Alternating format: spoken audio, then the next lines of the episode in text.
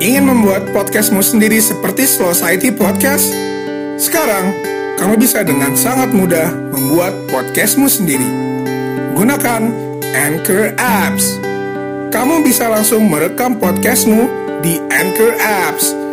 Serta, dengan sangat mudah, bisa langsung kamu upload di Spotify. Ayo, tunggu apa lagi? Gunakan terus Anchor Apps. Selamat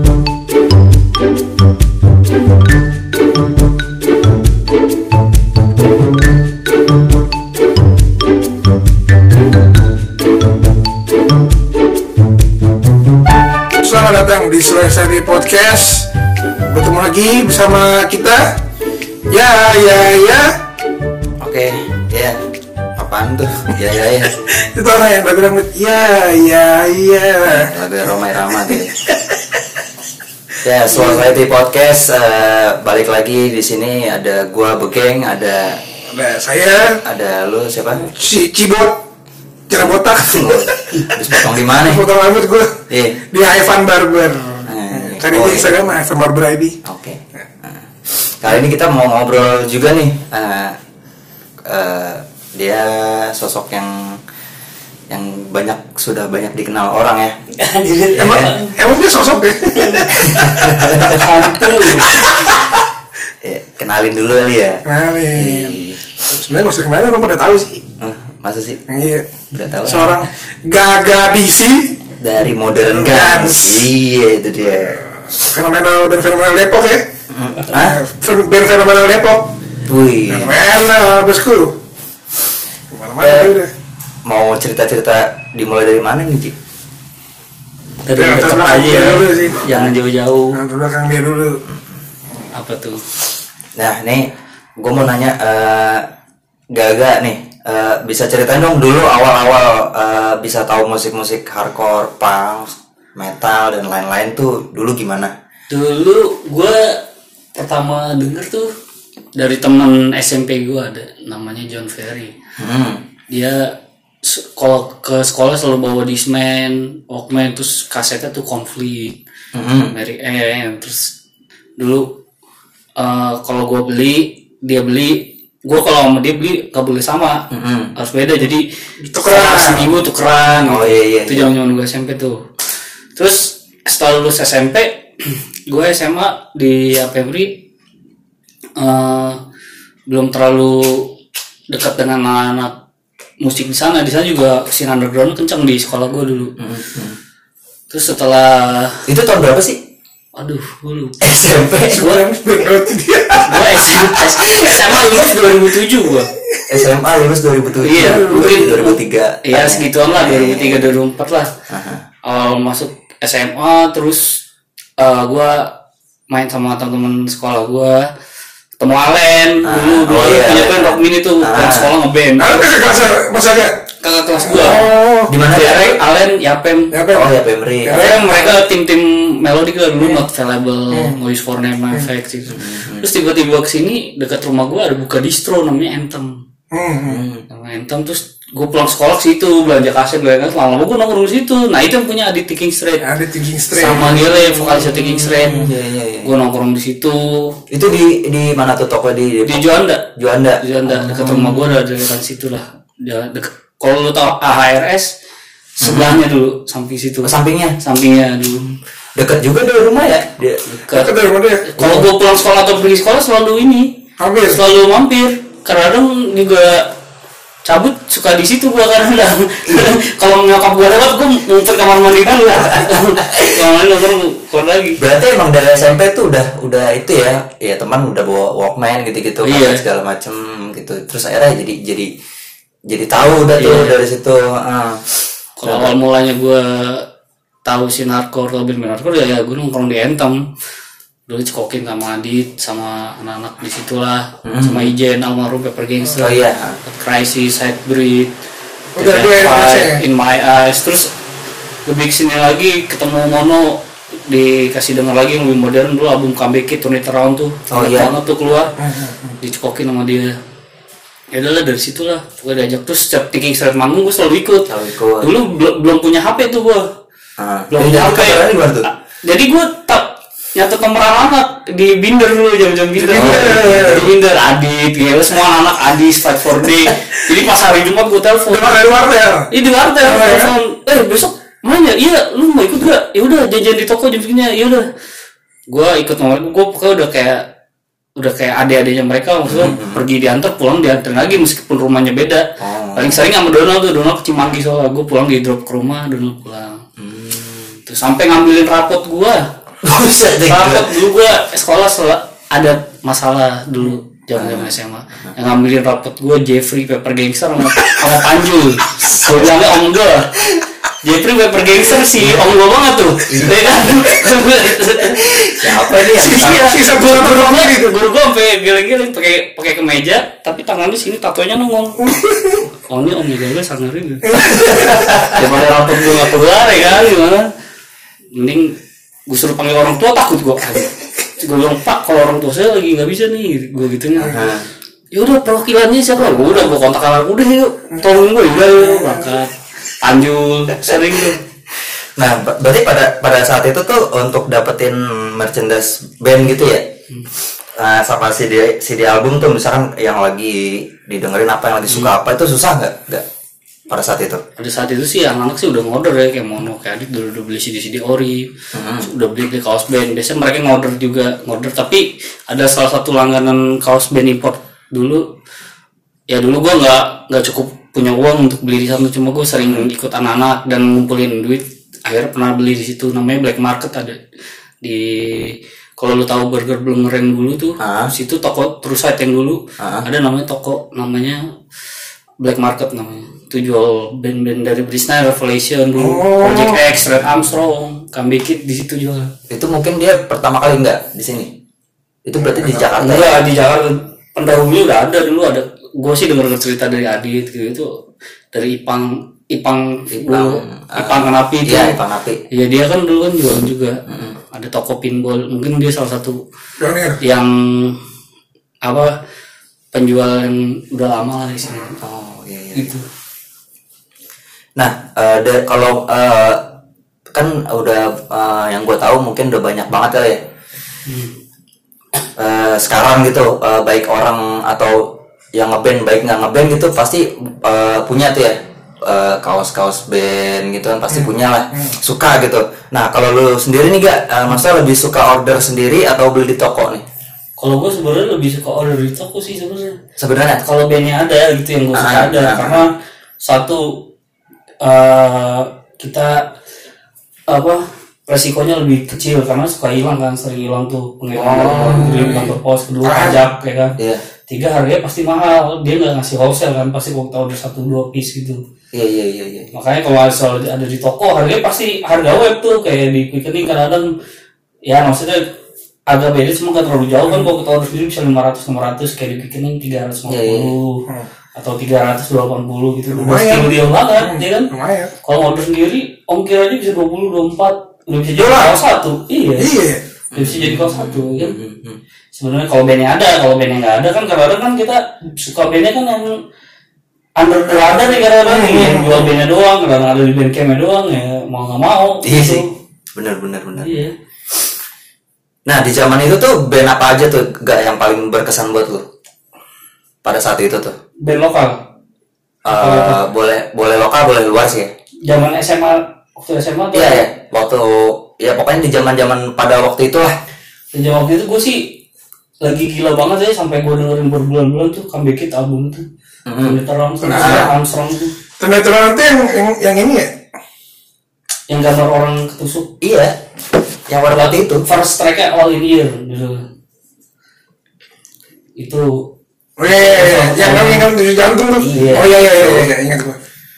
itu gue dicekokin lawannya tuh di toko Mhm. Aduh, oh gila enak nih Oh, gua makanya MG ada sedikit tren khusus dengan Comeback Kids sih kalau gua dengar-dengar. iya MG awal-awal ya Eh? sangat comeback it. awal awal Slide slide. sebenarnya awalnya comeback it gue bikin lagu sama Derek sama Calvin tiba-tiba sini sini zaman zaman UK hardcore. Oh iya. lagi kenceng-kencengnya tuh UK melodic hardcore tuh. Gue mulai ngulik mulai ikut blogspot blogspot blog blog mulai ikut forum-forum itu band-band apa ini akhirnya kayak Modern Life gitu-gitu. Upriver Nah kalau band-band lokal berarti band apa tuh? Waktu itu dengerin waktu itu dengerinnya yang berkesan banget buat band lokal mungkin apa ya? Kalau untuk modern melody gitu mungkin dulu baru A Thousand Punches kali untuk sempat Atau Punch ya? Hmm. Iya sih. Berarti kalau kalau band luarnya itu ada Comeback Kid, kalau di lokalnya ada Eleven Punch. Punch. Nah, gig pertama kali yang lu datengin waktu itu di mana? waduh pertama kali yang gua datengin gua Pertama kali. pertama kali banget yang officially underground gitu pertama kali banget sih gue ikut Alien manggung tuh sama Derek Iya. Mini di lapangan Jawa dulu Oh, sini Beji ya? Iya, Ah, dulu. Beji Beji. Ah. dulu dia punya band namanya Rock Mini terus eh, dia main dua band satu lagi nama bandnya Negative Thinking vokalisnya dua Thinking. iya trashcore gitu zaman dulu kan zaman zaman SMA tuh lagi happening tuh kayak Trashcore. What Happened Next, Hmm, Metalcore gitu gitu Iya.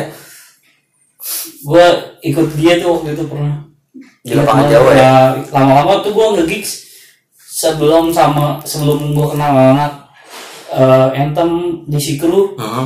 ya gue sama mereka ke party di Javu dulu sampai nginep-nginep di Sarina karena bus malam habis Oh iya iya iya iya. iya. Iya. Sama Gua ada yang MP M di mana? MP sama MP Oh sama MP. Iya. Oh. Gue juga pernah ngerasain sih. Di Javu? Enggak ada Rossi cuman. Rossi kan Rossi kan masih Javu masih Nirvana Cafe dulu naik patas AC tuh Iya. gue sama anak gua.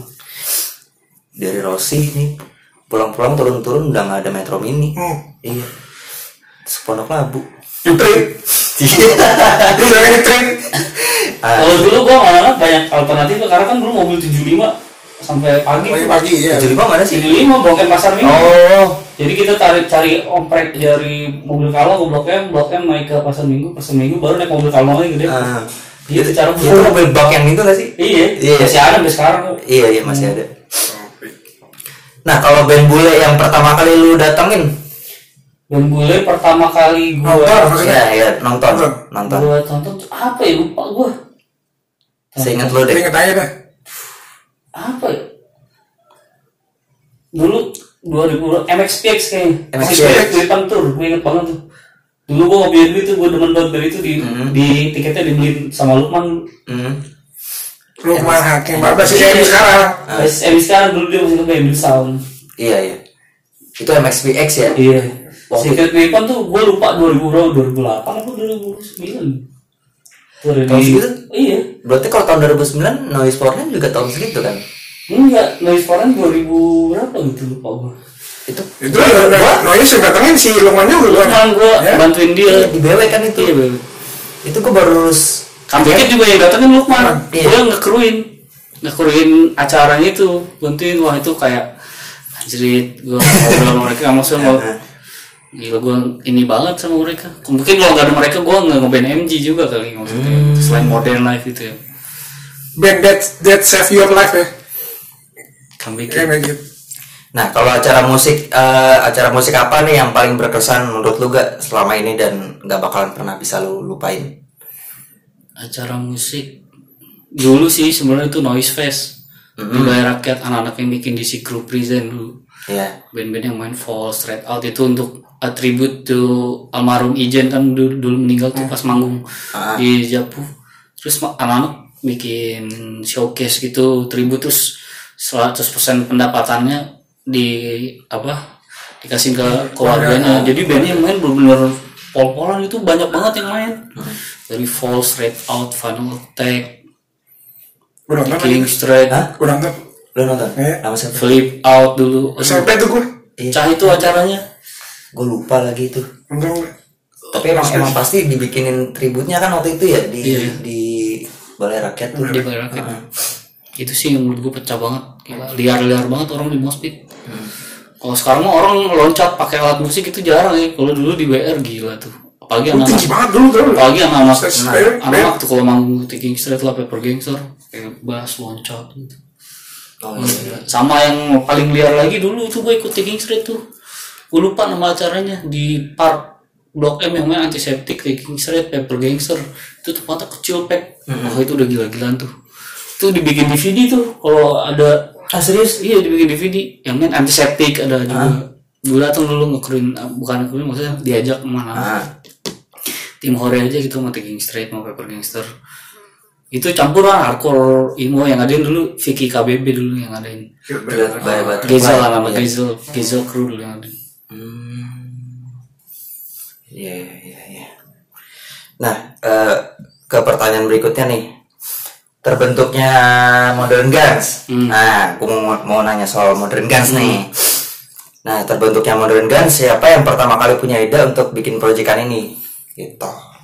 dulu sebenarnya gue udah ngeband udah ngeband namanya ada Feller Hills namanya gua Apa apa? Feller Hills namanya gua Lukman Ali Bewok Hmm, tiba-tiba dia mau ganti vokalis saya udah buat gua gua cabut dari situ kan akhirnya ah gua pengen band lagi nih jam model-model modern modern hardcore nih dulu Iya. dengerin My Eyes dulu gua lagi dengerin album In My Eyes tuh Nothing to Hide. Oh iya, aku Album Saya Armstrong yang bener-bener gitu dulu terus tiba-tiba gua ajakin Derek nih di di Facebook Fred ngejam-ngejam lu Ngebawain hardcore, udah sabi sabi Iya dia, gue suka tuh, tapi gue sukanya nggak rada melodi nggak nggak old school banget. Gitu. Yaudah gue juga sebenarnya mau mengarah ke sana. Pas itu album kami itu masih setelah langsung gue ajak bewok dulu bertiga doang tuh, jam Derek udah jadi satu lagu. Tiba-tiba Oglek ada, tiba-tiba di studio WhatsApp ada almarhum Calvin di situ. Ih, Tiba-tiba, Vin lu sumbang gitar bisa gak? Bisa, ayo dong ngejam dong. Iseng udah iseng-iseng lama-lama terusan. Dan serius, Iya, ya? iya, Serius. terus, terus, Iya. terus, terus tiba-tiba gue ngumpulin duit ngumpulin duit. Ya udah patungan mana sama Derek itu ingat banget Derek masih kerja tuh. Gue mau Derek dah tuh. Ya maksudnya anak-anak yang lain ada berapa ada berapa yang penting kita berangkat deh gitu. Terus di provide sama teman gue Bornok dulu sama dia. Dipakai mobil. Dia diantar diantar pulang pergi pokoknya. Itu tiga lagu kelar tuh dua hari tiga hari tuh. Rekaman di Red Studio Bandung gue inget banget tuh dulu Hmm. Itu yang yang masuk ke demo itu bukan sih? iya tiga lagu itu Ini eh, Never Feel Alone ya? Iya. Never Feel Alone. dibikin kaset kan tuh CD, nah, terus dibikin kaos juga Demo, gitu.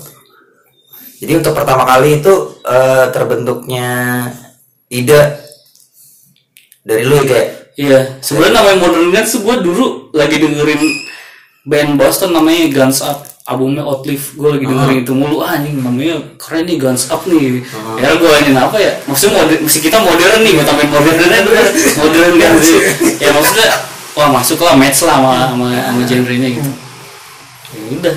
Oh, gue baru tahu nih. Iya. Oh, ini Guns Up. Guns Up gue dengerin album Guns Up Outlive dulu. Jeng jeng jeng jeng jeng jeng jeng. Itu dia bahaya gitu Nah, berarti kan eh, sampai sekarang kan Modern Guns udah ngerilis tiga album nih sejak dari tahun 2014 lalu kan? Iya. Iya. Nah, ceritain sedikit dong eh, waktu proses pengerjaan eh, garap album yang terakhir tuh yang We Are Strangers After All. Nah, Ah, itu ya Stranger After All tuh sangat-sangat santai sih sebenarnya. itu dikerjain di rumah gak sih? Di di rumah basis gua di rumah Iya, di, Lukman. di rumah lu mana? Di rumah Lukman semuanya, semua dikerjain di situ loh. Pokoknya cuma vokal doang. Hmm. Vokal. Jadi gua gua bilang sama anak nih gimana nih kita cara memanfaatkan hardware yang kita punya biar kita nggak nggak nggak ada nggak ngeluarin Kos uh, lebih banyak. kos, kos buat rekaman gue Iya. bilang jadi kos rekamannya itu di push buat mixing mastering jadi biar pol gitu Iya. ya udahlah ya rekaman kan ada alat tuh ada camper ada apa Icat Maru emang bener-bener sama sama gear. sama home recording gitu. Udah akhirnya dikerjain sama mereka. Semuanya kelar gue take vokal satu rilis lagu Whisper. Udah ada sisanya baru eh, vokalnya baru ini. Itu yang Whisper mixingnya beda sama album. Yang Whisper mixingnya di Paris. Oh, di teman gue si Remy di Snapchat Studio Paris tuh. Iya iya. iya. yang sisanya di Singapura. Di ada namanya Sonic Red Production jadi itu keluar jadi eh, buat kalau gue punya strategi sebelum terus album biasanya gue rilis single dulu. Iya. entah itu mau sama mandi album atau enggak itu entah urusan belakang. Yang penting orang keluar dulu nih wah ini nanti ada sesuatu yang baru nih dari MG di tahun ini nih. Tuh sambil kerjain gue take vokal 10 lagu kelar. Udah gimana nih akhirnya nyari source nyari source ya kan gue sampai gue sampai ke Will Putney kan tuh produser counterparts every Iya. time ada gue sampai kontak dia. Anjir dikasih proses harganya kaget gue satu satu lagu mixing mixing Berapa? mastering lima ribu dolar lu bayangin. Eh sepuluh ribu dolar mixing mastering 15 juta. Eh 150 juta apa? 15, 15 juta satu lagu. Self manajemen dia kan dia Murah. dikirim tuh. Gua nge DM sama dia terus udah, oke email lo apa? Dikirim quotation sama dia. Dar aduh kata Si "Nggak ada." murah. Terus akhirnya kata Ariel udah coba yang lain nggak? Coba tuh yang di tempatnya counterparts album awal di tempatnya band juga Have Heart. Jadi gue kontak. Kebetulan gue temenan di Facebook tuh JMS kontak ke kasih quotationnya satu lagu 440 dolar mesin mastering itu udah udah good rate kata dia untuk orang Indonesia mah. Untuk Asian band mah udah good rate kata dia. Aduh gue mikir lagi kan. 450 dolar satu juta. Satu lagu 4 juta setengah ini 10 lagu 4, 45 juta nih anjir kata gue duitnya dari mana nih? Duit gak sampai segitu. Akhirnya nyari nyari nyari research lagi di Instagram. Gue gue nyari untuk yang modern Guns album ini emang referensinya tuh hard hitting mass mixing gitu. Hard hitting mass mixing tuh emang bener-bener main lot gitu lot war gitu. Emang keluarnya tuh nampol. Oh. Nah tiba-tiba ada tuh di Singapura band melodic hardcore tuh di wah ini lot warnanya enak nih misalnya lotnya keluar enak nih. Gue buka di website Sonic Reproduction. Emang spesialis hard hitting mastering mixing mastering. Gue kontak kata dia gue kasih harga eh, best price dah kata dia. Iya. Udah gini di email tapi lu harus bayar full kata dia. Karena ini harganya untuk promo untuk promo karena lu the first, first band Indonesia di di studio gue kata ya udah gue bayar promo tuh kerjain sama dia. Kasih sampel gue belum bayar dulu kerjain dulu sampel mixing. Gue kirim malam oke nih oke udah kerja lanjut lanjut kirim uang gue gue paypolin duitnya terus kerjaan sama dia segini dan dia ngasih notes ke gue nanti tanggal segini sampai gini gue break ya kata military. Iya, iya. apa akmil Hmm. apa wajib militer wajib Iya. militer. Dua minggu dua minggu apa tiga minggu gitu udah. Udah habis itu kelar. Udah. Dan sangat beda gitu. Kalau mixing di luar ya gue udah ngerasain berapa kali mixing di luar gitu file yang mereka kirim tuh benar-benar beda jadi jadi lu gitu. nggak satu file buat Spotify, iTunes gitu Dipisah beda. ya, iya. Sini ada ada berapa eh, ininya frekuensinya. Beda frekuensi ya. Sini buat print, ngeprint tuh buat burning, burning CD. Berarti lu mau ini jadiin CD Pro, ini ada Oh, lagi iya. filenya. Buat YouTube ada lagi broadcasting. Ini sampai ada tiga gue dibikinin sampai dibikinin note sampai dibikin folder for Spotify ini sama dia. Canggih. Canggih. Iya, makanya maksudnya gue mixing di sana juga bukan yang gimana band-band yang ada di Nativision kan eh, rilisnya kan baru digital dengan kaset mungkin ya di nanti. Nah gue belajar dari situ biasanya kayak partang kemarin saya tahu tang eh, itu lagu udah di final master belum belum nih buat final master gue minta frekuensi segini ya buat di Spotify sama iTunes gitu. Oke gue kirim. Nah, akhirnya dikirim sama mereka ini. Enak sih, jadi udah udah ketahuan. Iya, karena ada sta- standarnya Spotify Iya, itu. Spotify kan kalau kelebihan juga kan dikompres juga Dikompres, sama dia. enak. Nah, nah. Iya, oke juga ya. Gitu. Nah, eh, eh, dari semua album nih, dari yang Pure Love from the Black Heart gitu kan sampai yang terakhir tuh, album ap- eh, album mana nih yang memiliki daya jual paling tinggi secara penjualan CD, eh, baik itu kaset dan Dari penjualan yang paling gokil sih The Place Where I Live ya. Kebetulan, kebetulan hari dong? Ya, album, album kedua. Kebetulan eh, hari Sabtu kemarin itu di Spotify streamnya hit satu juta tiga ribu play. Itu. album yang itu ya. Dan albumnya juga udah habis di, di di kita udah ada di label udah ada ada di retailer retailer doang. Dan untuk album yang untuk yang We Are Stranger After All itu juga sebenarnya best seller juga itu butuh waktu 4 tahun untuk mencapai eh, sejuta We Are Stranger After All udah 600 ribu play Dalam dalam waktu waktu satu setahun. tahun kurang satu tahun lebih Kurang. tuh Mungkin kalau dikalkulasiin 2 tahun Ngejar, sejuta aja. ngejar. mungkin Iya. Berarti ngejar sih itu ya, yang album kedua itu. Oke. Nah,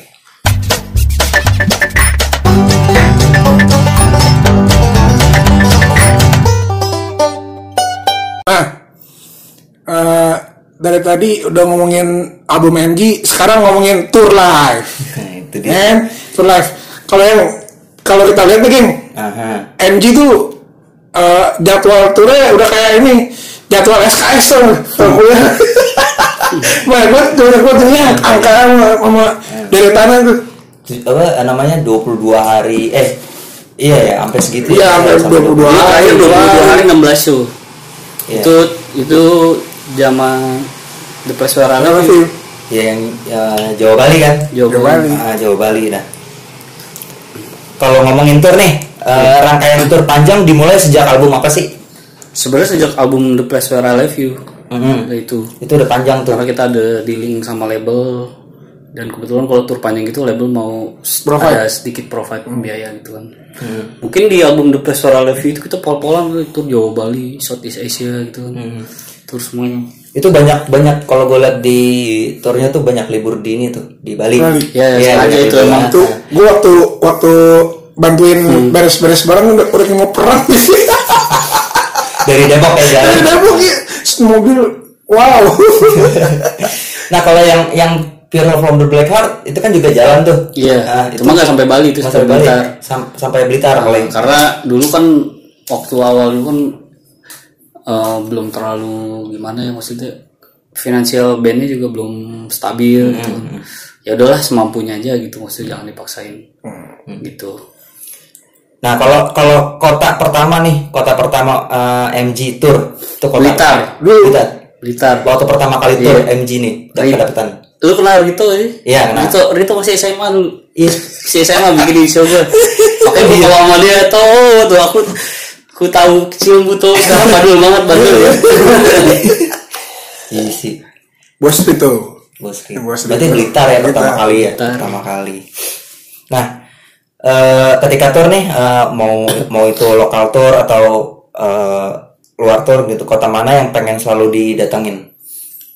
Kalau gue sih Malang ya. Malang. Nggak tahu gitu vibe-nya beda gitu komen di Malang. Kayak eh, atmosfernya enak gitu. Pertama, kedua juga kotanya dingin kan ibaratnya kita iya. sekalian refreshing liburan gitu. Ketiga emang crowd di sana tuh emang crowdnya kita gitu. Itu crowd yang kita inginkan tahu lagu kita, Oh iya. tahu iya, iya. singalong, tahu how to stage dive itu bukan sekedar kungfu kayak lu nonton band gitu tapi mereka Asik aja gitu gitu kayak ya. asik gak jelas gitu kata gue aduh ya ya mungkin itu pilihan mereka juga ya. Kita sebagai ini juga nggak bisa gimana gimana pun. Cuma Malang punya vibe yang berbeda gitu. kayak gue main di sana gitu semua penonton pas lagu anthem yang houseful tuh kan pada naik atas panggung semuanya. Terus pas lagu ini ngerti gitu ada yang two step terus ada yang sing along gitu ya maksudnya Malang ya. eh kalau kita main di depan crowd kita itu sangat-sangat puas sih meskipun show-nya kecil gitu kan nggak ngaruh sih mau show kecil mau gede yang penting kalau misalnya vibe-nya asik itu gua Senang. senang banget gitu Iya. dan kedua eh, apa terakhir itu salah satu kota yang best selling merchandise MB itu di Malang. Iya, sampai gua harusnya berangkat ke Bali, harusnya ke Bali itu di Malang udah habis. Sampai ada yang beli wholesale merchandise gua. Tapi gak gua kasih yang tour. Gua bilang kalau ini oke. Gua bilang gua tinggal minta label gua kirim nanti.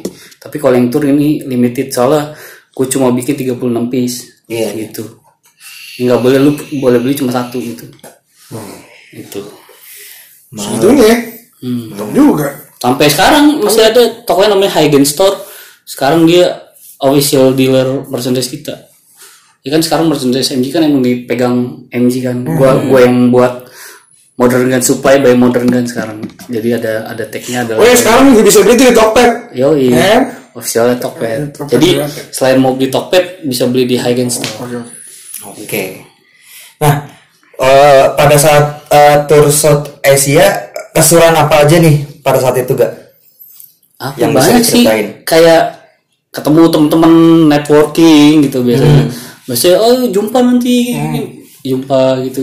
nggak pernah tetap muka akhirnya ngobrol panjang gitu dan Malaysia Singapura selain manggung di sana asik, soundnya udah pasti proper, kedua band-bandnya juga keren-keren, terus yang nonton juga meskipun nggak tahu lagu kita sportif itu oke nyimak.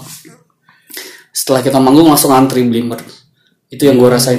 Itu yang saat ini saya mau counterpass bukan sih? Southeast Asia pertama sama Enzwek Oh, main swag. 2016. Pertama sama Enzwek, kedua sama Counterpass. Oh. kalau yang berarti eh, South Asia udah berapa kali sih? South Asia, eh, Southeast Asia udah tiga kali tiga kali ya kan sempat juga tuh kalau nggak salah sama ke Pradit. Hmm, Ya. Awal Pradit yang awal. oh yang awal banget ya Awal banget yang Pradit. oh iya yang itu juga Oh, ke- Love? Bukan, Plus Paralel. Juga. iya terus ya itu dia sama yang ke Bangkok itu ya Iya. Ke Bangkok tuh waktu itu Indonesia Bangkok enggak sih Iya Indonesia Bangkok. Ya. Harusnya kita main di Vietnam. oh beberapa tempat gitu Harusnya flight ke Vietnam dari Vietnam by bus ke Bangkok. Mm-hmm. Cuma karena Vietnam yang nggak bisa provide, jadi gua nggak enak sama yang di Bangkok. Hmm.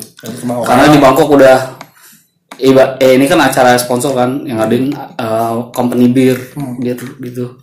Jadi kita semuanya di provide dari dari bagasi, penginapan, tiket pesawat enam orang, Iya. PP, eh transportasi selama di sana. Dia liburan kita empat hari, hotelnya di backup sama mereka kan. Terus gue masa mereka harus bayarin lagi ya udah kalau misalnya ini udah kita eksklusif di Bangkok aja udah mau dua show mau tiga show mau satu Iya. show juga nggak apa-apa maksudnya udah udah dibayar soalnya mau ngapain lagi kan bengong-bengong gitu kan ya udah berangkat Eh, itu main hari Minggu gue berangkat hari Kamis. Eh hari Kamis iya hari Kamis. Hari Kamis atau hari Jumat gitu. Minggu main Selasa pulang.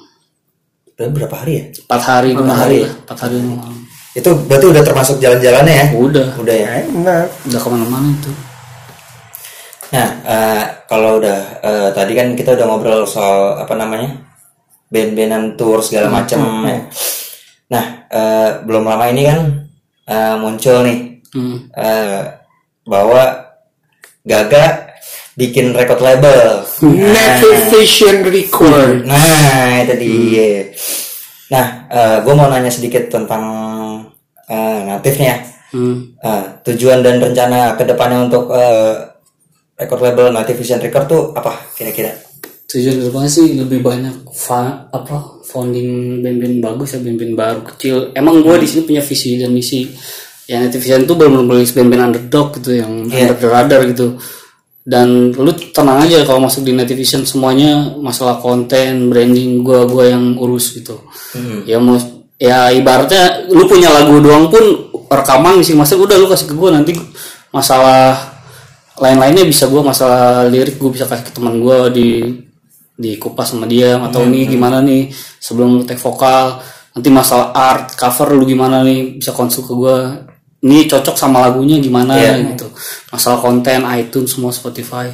Jadi kalau di Nativision tuh emang bener-bener gua berpacu sama label luar gitu. Apa yang mereka lakukan gue lakukan itu untuk rilisnya. Iya. kayak rilis ya mutlak gue rilis harus ada di Spotify. Mau itu rilis album. Album rilis hari itu ya full album. Karena kadang kan ada orang kan yang gue nggak nggak nggak make sense aja gitu. Kayak eh rilis nih. Digital nggak dirilis tapi CD-nya dulu gitu buat jualan. Sekarang tuh udah udah, udah bukan udah bukan zamannya gitu. Orang beli CD emang bener-bener meskipun dengan Spotify punya CD-nya bukan buat di setel biasanya. Iya. untuk dilihat. Kayak gue kan gue ada CD yang tuh gue tetap setel di Spotify cuma gue buka bookletnya. Gue baca. Karena gue udah gak ada player ya gitu kan. Iya. gitu. Kalau di Notification ya udah gue pengen band-band yang ada di gue didengar sejauh-jauh mungkin gitu. Hari pertama rilis kayak Settle tadi baru rilis beberapa jam kan. Gue lihat view-nya udah ada US udah ada di mana gitu kan orang-orang dengerin gitu. Jadi gue pengen spread musik ini sejauh mungkin gitu. Nah, eh, gimana tuh gak waktu mengerjakan record label eh, tersebut kan maksudnya ini kan sendiri nih, pasti kan banyak eh, aktivitas yang lain juga gitu. Ah, be- eh, bagaimana waktu ngerjainnya tuh? Ngisi ngisi waktu luangnya tuh gimana? Oh, Netivision sih sebenarnya gue gue orangnya termasuk apa ya kalau misalnya bikin konten gitu belum selesai gue kadang nggak bisa tidur. Kadang bisa sampai pagi ketemu pagi lagi gitu gue kerjain. Iya. kayak Settle ini kan bener-bener eh, apa yang mau rilis bukan Paul Dream Paul Dreams juga kan. Kayak semuanya gue bikin. Itu bener-bener kebut kerjanya karena gue udah bikin template-nya. Jadi gue tinggal rubah ini tinggal rubah ini tinggal rubah, tinggal input foto baru ini itu upload iTunes Spotify gitu. Dan itu semua ya maksudnya gue belajar emang otodidak gitu nggak ada yang ngajarin gitu caranya gimana. Karena gue pernah nanya gini-gini malah diduitin nanya. Sini sama gue aja gitu. Sini sama gue aja ya. Sama aja kayak zaman yang clothingan gitu kan. Eh lu nyobain gimana di sini sama gue aja gitu. Iya. kalau gue mah nih lu gue saya kontaknya tuh lu kontak sendiri dah. Tapi maksudnya emang emang seneng ya ngerjain ngerjain kayak gitu tuh. bukan seneng sih ibaratnya apa ya itu udah kayak passion gitu. Hmm. udah kayak ibarat gue umur segini gue udah umur 30 something mau ngapain lagi gitu. Udah hidup gue udah di sini udah begini gitu maksudnya. Clothingan ngurusin band label gitu maksudnya. Udah gue pengen ada di sini maksudnya ya gue belajar lah pelan pelan dari sini gitu kan. Kayak label juga gue gak bisa menjanjikan apa apa sama band-band yang gue rilis tapi gue usahain tuh kontennya pol polan gitu. Nah, ya gitulah sama media promonya gitu.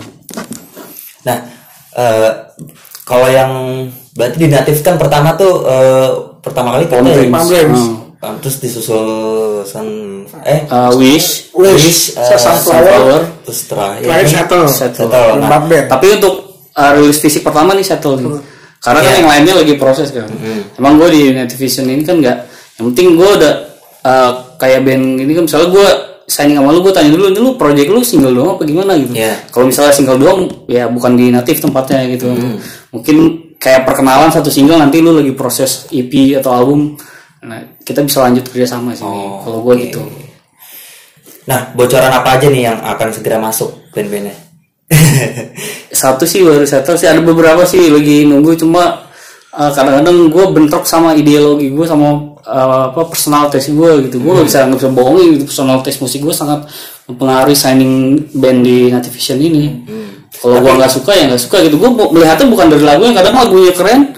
Image bandnya udah nggak bisa ketolong ya. Ya gimana gitu ya kan? Maksudnya lu sekarang vi- visual uh, tampilan gitu itu yang membuat lu seger gitu.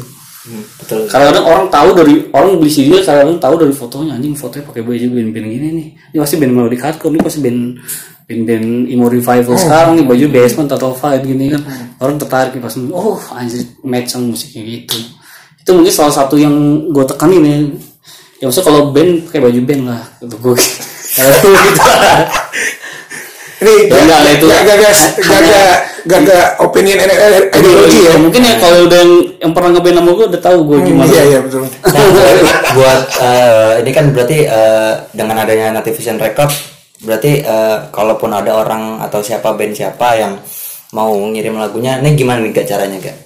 Tinggal buka Instagram kita Nah. atau buka channel YouTube kita di situ ada jelas Notification Records submission demo Oke, Notification Records at gmail.com itu dia tuh infonya. ya mudah-mudahan aja sesuai kriteria label kita karena kan kita kan label gak bisa asal ngambil kan ya. harus sesuai uh, semuanya gitu dari musikalitasnya juga dari brandingnya juga nih wah asik nih gitu Nah, terakhir terakhir Gin. ada kita melontarkan pertanyaan ya? pertanyaan di Instagram. hmm. Oke pertanyaan pertanyaan pertama nih dari Icat. Nggak jadi dah. dari ini nih dari Arif Expeller. Wih. Expeller dia baru ngeris Heaven In. nah Oh iya. Vokalis barunya terus Kevin Kevin bukan Kevin main drum Oh main drum dia nah Soto ya. Soto ya gue soto emang eh, Awal-awal dengan NHT dapat Kevin dari siapa terjawab tadi tuh? Udah terjawab. Terus kedua dia tiga band HC lokal favorit saat ini. Tiga band HC lokal favorit saat ini. Saat ini band HC lokal. 2002 2021. 2020 2021 Oh iya iya. Eh, mungkin nggak HC nggak apa-apa nggak apa-apa. Mungkin gue s- eh, satu eh, si settle ini ya. Tahu Oh, keren banget sih emang Kedua itu Heaven In. Heaven In. Gue sangat suka atmos dia. Dia bisa bisa menggabungkan eh, lirik lokal dengan eh, atmosfer atau vibe-nya Convert Dead Wish gitu. Hmm. itu bagi gue sesuatu yang sangat dia nge-mixnya bagus gitu. Ja- jadi sesuatu yang anjing ini udah kayak Dead Wish band Dead Wish Indonesia gitu maksudnya. Satu lagi. Satu lagi. Satu lagi gue suka Sunflower. Sunflower Gue suka lagunya yang ini eh, Yang Pertama. Yang kedua. Eh, track kedua ya. Ini apa sih dulunya Jadi lupa gue Iya, iya. Iya, pokoknya itu deh. Judas. Ju- Judas Kiss. Judas Kiss. Kan tuh.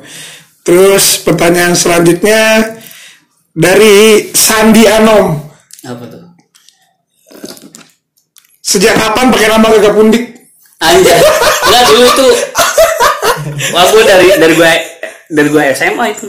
Karena gue dulu gue fans sama Jordan kan Jordan Van Glory kan sampai meet and greet gue kejar hmm. temu ngobrol pribadi sama dia gitu. ternyata mereka band popang yang sangat hardcore gitu Terus Pundek itu dari mana? ya namanya Jordan pun Pundek, oh, ikutin nih. Terus dari eh, underscore Ojan kan eh, Mas Aga bikin band namanya Star Club. Nah dia dia nanya nih cara membangun dan mengelola brand equity. Terus berat banget pertanyaan si Ojan ini. Ya, cara membangun dan mengelola brand Brand brand equity. equity gimana Mas? Mas ya kalau gue sih nggak belajar gimana bisa saya seiring waktu berjalan ya udah belajar jalan sambil belajar gitu banyak contoh yang bisa lo ambil nggak usah jauh-jauh dari luar dari teman-teman lu banyak gitu Kalau Ojan udah lah berhenti udah bikin brand nggak usah lah. Mau waktu. Terus dan terakhir nih dari Bayu Beck. Nah, Nah, bu bocah Jepara nih, anak Jepara. Ada kejutan dari MG tahun ini kah? Insya Allah album keempat Album keempat ya? Tuh, tungguin kalau album nggak album keempat. keempat ah, single lah kita lagi ngerjain sih sebenarnya Oke, udah nih, terakhir nih. Itu aja. Dah. Dan pertanyaan dari Instagram. Ya, terima kasih ya, Mas ya, sudah nonton. Kandang kecil kami.